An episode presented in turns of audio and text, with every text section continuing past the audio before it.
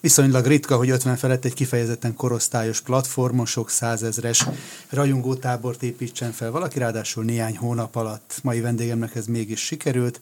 E, mindjárt meg is kérdezem, hogy hogyan ikonikus lapszemlék videói tarolnak a TikTok nézők körében, van, aminek már egy millió felett jár a nézettsége. Itt van a hetek stúdióban Szlazsánszki Ferenc, az ATV híradó főszerkesztője, aki nem mellesleg évtizedeken át a hetek alapító tagja, állandó szerzője volt. Szervusz Eri, köszönöm, hogy elfogadta a meghívásunkat. Szervusz Péter, köszönöm én is a lehetőséget. Akik régről ismernek téged, tudják, hogy a humor az lételemed a hétköznapi beszélgetésekben, és sokszor megcsillantottad ezt a hetekben megjelent cikkeidben is. De most erre az oldaladra tömegek figyeltek fel a TikTok jó voltából. Honnan jött az ötlet, hogy ezen a platformon is kipróbáld magad?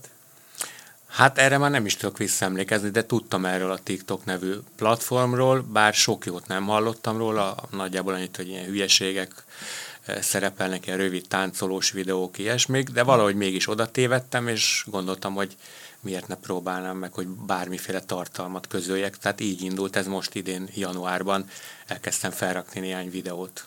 De olvastam valahol, hogy ebben Bélának is szerepe volt.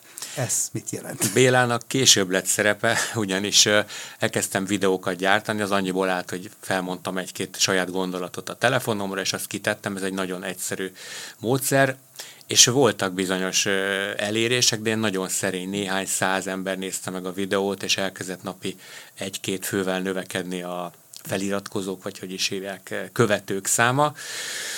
És uh, aztán ez így ment kb. áprilisig, és akkor láttam egy videót, egy ilyen oktató videó feljött magán a TikTokon, bemutatkozott egy férfi, hogy ő Béla, a TikTok mesterséges intelligenciája, és utána tényleg feltűnt, hogy ez a fiatal ember, aki tökéletesen beszélt magyarul, egy picit olyan volt, mint egy hologram lenne, és egy picit a beszéde furcsa volt. Tehát valóban nem egy élő személy, de mindesetre ez a mesterséges intelligencia elmondta, hogy hogy érdemes a TikTokon próbálkozni, és hogy lehet gyorsan növelni a követői létszámot és elkezdtem követni Béla utasításait, gondoltam, hogy egy próbát megér. Konkrétan azt mondta, hogy napi 3-5 videót ki kellene rakni, törekedjünk az eredeti tartalomra, ezek legyenek rövid videók, bár azt magam is láttam, hogy a fél perctől egy percig az bőven elég, a, a fölött már nem érdemes kitenni.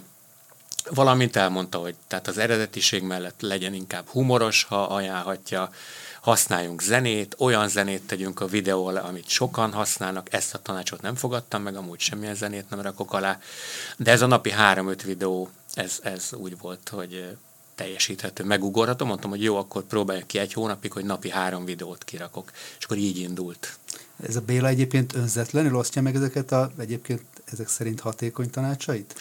Ez úgy van, hogy tíz részes sorozat is elérhető, ha jól emlékszem, ez valami 9000 forintért, de mind a tíz résznek az eleje egy ilyen egy-két percig ott van ingyen, és nekem az, hát elnézést, de elég volt, tehát már fizetni nem akartam a további 10-8 percért, de a kulcs, kulcsmondatok ezek szerintem ott voltak. Ezek szerint működik. A humor területén korábban is voltak már sikereid, indultál egyszer a Rádió Humor Fesztiválon is, ott még szerzőként. Mivel jelent többet az, hogy személyesen te adod elő ezeket a tudom, megírt szövegeket, vagy fejből mondod, hogyan néz ez ki? Hát, hogy mivel jelent többet anyagilag, az majd kiderül, mert most lesz egy önálló estem a Duma színházban. Hála Istennek az első előadásra elfogytak a jegyek.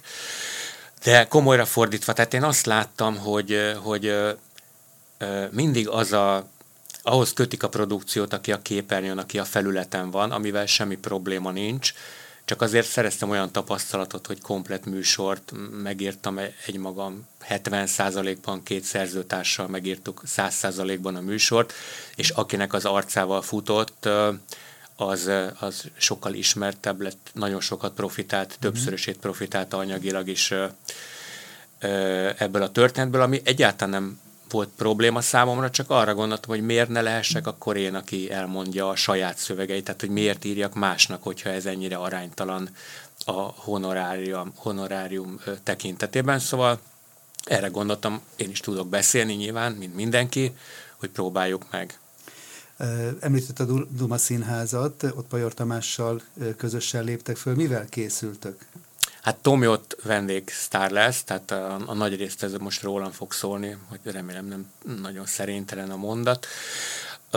Az egész abból indult ki, hogy van a Lapszemlet című rovat az a tévében, a reggeli start című műsorban minden nap van egy lapszemle, de én másként csinálom, mint a kollégák, én poénra vettem, humorra vettem, működik a dolog, szeretik, és elkezdtek, elkezdtem vicces híreket kigyűjteni, tehát nem olyanokat, amik amúgy is elhangoznak a tévén és utána elkezdtem ezeket picit kommentálni, és ez elég jól működött. Ott kezdtek el engem unszolni a műsorvezetők, meg akik hallották, látták, hogy miért nem csinálok ebből egy, egy, egy stand-upot. És tulajdonképpen ez lesz a Duma színházban, az a címe az előadásnak, hogy oligarchák esznek az éhezőkért, ez a munkacím, vagy a főcím, és a, ami értelmezi azt, hogy ezer egy őrült szalagcím. Tehát, hogy magyarul olyan hírekből fog ez állni, amelyek valós hírek, de meghökkentőek, például elvittek egy halottat a postára, hogy felvegyék a nyugdíját. Most csak egy példát mondtam. Vagy orosz űrhajósnak adta ki magát egy csaló, és pénzt csalt ki egy japán nőtől, hogy visszatérhessen az űrből.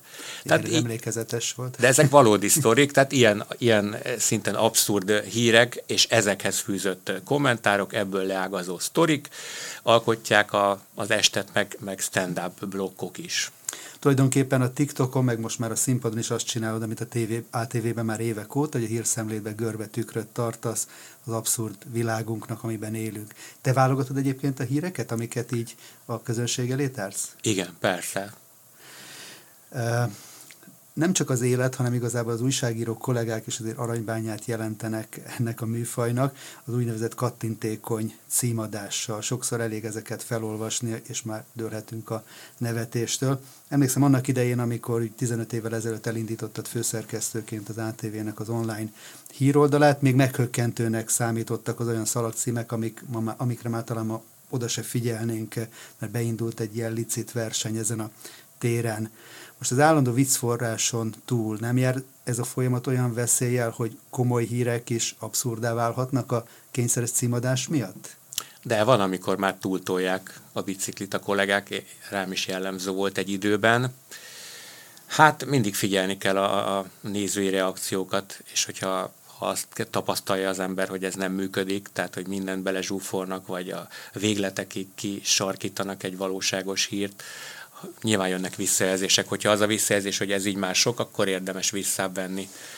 Vagy, vagy vegyíteni, hogy hát azért egy, egy internetes portára 30-40, akár 100 hír is kikerült, tehát ott lehet az arányérz, arány, arányokkal finomítani a dolgot. Néhány abszurd cím, és, és néhány nem abszurd. Ugye van, amikor a cím már önmagában olyan hosszú, te is kommentáltad így, hogy hát igazából csak azt nem érted, hogy miért kellett ehhez cikket is írni, amikor mindent beleraknak egy címbe. Egyébként mi az a hossz, ami, ami igazán jól működik? Hát az én időmben mi még mindent a hírgyűjtőkhöz mértünk, hogy ott kiderüljön azért, hogy miről van szó, vagy éppen ne derüljön ki ott. Tehát ott akkor, mint 40 karakter volt, tehát az, a 40 karakterben azért férjen bele, hogy miről szól, de voltak azok a trükkök, hogy úgy, úgy alakítottuk a címet, hogy a vége már ne férjen bele, egy három ponttal leválasztja egyszerűen az algoritmus, és akkor direkt azért kattintanak oda, mert nagyon ígéretes a cím eleje, de nem derül ki mégis, hogy kivel történt az a bizonyos esemény, és akkor azért kattintanak oda. Egyébként Tehát... mi a fontosabb ma már, hogy a néző figyelmét megragadja a cím, vagy hogy az algoritmusoknak beakadjon? Mert sokszor ugye azt olvassuk, amit ezek a rendszerek a különböző bélák, a különböző portáloknak a mesterséges intelligenciai elénk tár, elénk válogat?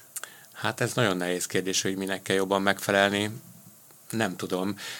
Nyilvánvaló, hogy az algoritmusokat kiismerve sok ö, ö, olvasót meg lehet nyerni, de ha visszaélünk az olvasóknak a, a jó indulatával, tehát végül is nem azt kapja, vagy átverős a cím, akkor egy idő után azt mondják, hogy jó, oké, okay, jól hangzik, de tudjuk, hogy ez a portál ez csak az utánközlésekbe, vagy csak a kamu hírekbe, vagy csak a túlzásokba utazik, tehát köszönjük, nem. Úgyhogy azért a hitelességet szerintem nem szabad elveszíteni. Ugye az ATV fő, híradónak a főszerkesztője vagy, és ugye a híradó az egy igazi klasszikus tévés műfaj, talán a legrégebbi formátum megelőzte nem csak az online e, világot, hanem még a hírtelevízióknak a megjelenését is, pedig azok sem a kezdődtek, hogy a CNN a 80-as években indult. Hogy lehet föntartani a híradó iránt az érdeklődést? Mi az a vonzerő, ami miatt a nézők ma is odaülnek fél nyolckor, mikor kezdődik? Hát 7 órakor. Nálunk fél hat előtt 5 perccel kezdődik az, az első iradó, aztán 3 4 hétkor egy hosszabb iradó, aztán még van késő este egy újabb híradó, meg az egyenes beszéden belül 8 előtt egy 6 perces híradó. És mi az, ami megfogja ma is ebben a kötött műfajban a nézőket? Hát szerintem a tömegeket érintő hírek közlése a valóságnak megfelelően. Fontos az, hogy a híradó is része legyen a hírversenynek, vagy inkább azért továbbra is ennek ilyen napi biztos pontnak, összefoglalónak kell lenni, ahol aki csak annyit találkozik a hírekkel, akkor minden fontos dologról értesüljön. Hát én azért vegyítenem a kettőt, én szeretek magasabb célt megfogalmazni, tehát mindenről számoljunk be, ami fontos az emberek számára, és nyerjük meg a hírversenyt. Kettő az egyben. Amit nyilván nem tudunk minden nap teljesíteni, de a kollégáimmal abban maradtunk, hogy próbálunk azért a pályán feltűnni és időnként nyerni. Annak idején, amikor én is híradóztam egy olyan tíz éven keresztül, akkor az volt a tapasztalatom, hogy egy külpolitikai híreket az akkori szerkesztők azért úgy kezeltek, hogy hát persze muszáj, hogy benne legyen a híradóba, de azért legyen minél rövidebb, legyen benne valami, tűzoltók kimentették az árvízből a kis cicát jellegű hír is, és, és tudjuk le ezt a részt. Ma azért nekem úgy tűnik, hogy nagyon megváltozott az érdeklődés. Te hogy tapasztalod, hogy mekkora súlya van a világ ma a híradóban. Pont most beszéltem a hírigazgatóval, mert megkaptuk a tegnapi nézettséget, mint minden reggel 9 körül, és tegnap egy viszonylag hosszabb külpolblokk volt már a félhatos rövidebb híradóban is, ami 23 perc a teljes híradó, és ez a külpolblokk szerintem volt körülbelül egy 5 perc, mert ugye minden nap van egy oroszországi ö, forgatott anyagunk Reuters alapon, tegnap volt egy amerikai félidős választásanyag, és még Vui Tvörtko bejelentkezett Floridából élőben, tehát ez a blokk legalább volt szerintem egy 5 és fél perc, mm-hmm. ami ami ebben a híradóban egy nagyon nagy arány, és azt néztem a nézettségi görbén, hogy megy fölfelé folyamatosan, mint a rakéta. Tehát ez azt tudom mondani, hogy egyre inkább érdekli a, a magyar nézőket a, a külpolitika, főleg, hogy azért be van ágyazva, és elmagyarázzuk folyamatosan, hogy mondjuk energiaválság, orosz-ukrán háború, ezek összefüggő dolgok. És Tehát, ez, ez abból adódik, hogy ami az világban történik, az néhány nap vagy néhány hét elteltével megjelenik valaki így fogalmazott, hogy a sarki kisboltba az árcédulán is? Így, gondolom megértették az emberek, hogy az, hogy most drága a gáz hétszeresére emelkedett, az nem független mondjuk Putyintól, az orosz-ukrán háborútól, erre tudok gondolni, meg hát amúgy is drámai egy háború, főleg a szomszédban, tehát azért szerintem az emberek többsége azért ilyen szinten érzékeny és érdekli, hogy, hogy mi zajlik mellettünk. De említetted még a félidős választás, és ugye ez kifejezetten azért egy olyan esemény, amire itt nyilván az Amerika fanukat leszámítva azért korábban nem nagyon figyeltek oda, amerikai belpolitikai eseménynek tartották. Most ennek is lett mégis relevanciája, talán pont a háború miatt. Akkor ezek szerint ez is belefért a híradó elején összerakott blogba. Sőt, igazából ez nem is az elején van, hanem a második, a, a három harmada, a harmadik harmada, amikor már nagyon magas a nézettség, mert ugye lentről indul mhm. viszonylag, mint minden műsor, és ez így megy föl, mint a, tényleg, mint a cukorsüveg egy Brazíliában, majdnem olyan a görbe, és akkor jön kb. a harmadik harmadban a külpolblok, tehát ott már nagyon sokan nézik, és nem, nem bicsaklik meg. Hát bízom benne, hogy, hogy az embereket tényleg érdekli, és nem arról van szó, hogy a, jó, hát ha már az ATV vagyunk, akkor ne kapcsoljunk el csak azért, mert amerikai téma van. De ezt nem tudom megmondani. Ugye híradón kívül más műsort is szerkesztesz, hogy ott a civilapályán, uh, ami már legalább egy évtizede megy. Jó tudom, hogy te vagy ennek a műsornak a névadója? Nem, nem én vagyok. Egyébként ez igazából 2006 óta megy, tehát ez már egy nagyon nagy eredmény, 16 éve fel, fent tud maradni ez a műsor. Én úgy tudom, hogy Szabó Stein Imre az ATV akkori programigazgatója találta ki. Az biztos, hogy a műsort ő hozta. Nagyon tehetséges emberről van szó, ugyanis olyan műsorokat hozott, amik hát a civil pályán mellett is nagyon hosszú ideig megéltek, például a nőhelye, ami ugyebár csak Albert Györgyi sajnálatos halála miatt szűnt meg, a van képünk hozzá, ami sokáig ment, most tulajdonképpen majdnem ugyanaz a műsor megy a nap híre címmel. Szóval Szabos Tényémre találta ki szerintem ezt a nevet, de 16 éve működik a civil elég nehéz műsor környezetben. És egyfajta műfajteremtő is lett, hiszen azóta már ebbe a stúdió beszélgetős műfajban több sikeres produkció is van az ATV-nek. Ezek egymást erősítik egyébként? Hát azt nem tudom, hogy erősítik-e, mert szerintem például a civil pályán az inkább ellenzéki megközelítésű, a vendégek többnyire ellenzéki álláspontot képviselnek, ezért az ATV nézőtáborában ezzel könnyebb nézettséget elérni. Van mondjuk az öt című műsor, ami meg inkább ellenzék kritikus, de nem is kormány közeli, de az ellenzék is megkapja magáét, azzal nehezebb sikert elérni, miközben hasonló műsor, tehát öt ember beszélget heti aktualitás, aktuális ügyekről, és akkor van még a csat, ahol meg kettő a kettő ellen, nekem azt tetszik a legjobban különben, egyszer vezethettem is, nagyon szórakoztató. Az a legjobb, de hát ott is az van, hogy nem, nem minden szereplő a mi nézőnk, az úgynevezett mi nézőnk véleményét erősíti, már pedig általában ez az elvárás egy nézőtől, hogy azt erősítsék, amit én gondolok amúgy is. Tehát az is egy nehéz pálya.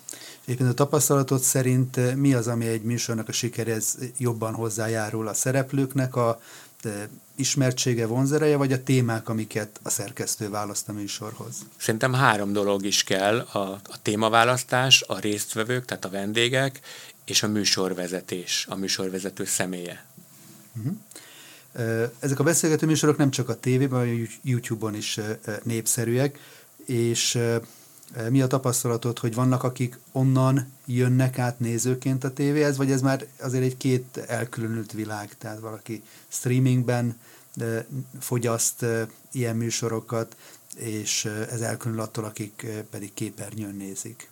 Szerintem elkülönül, például az ötnél megfigyelhető, hogy a YouTube-on nagyon-nagyon népszerű nyilván egy más korosztály kedveli ezt a műsort, akik nyitottabbak a vitára, meg a, mindenki megkapja magáit eh, típusú beszélgetésekre. Valószínűleg, hogy ez egy fiatalabb korosztály, aki viszont már nem képernyőn tévézik, hanem akkor, amikor ideje van, és amikor van kedve rákattintani.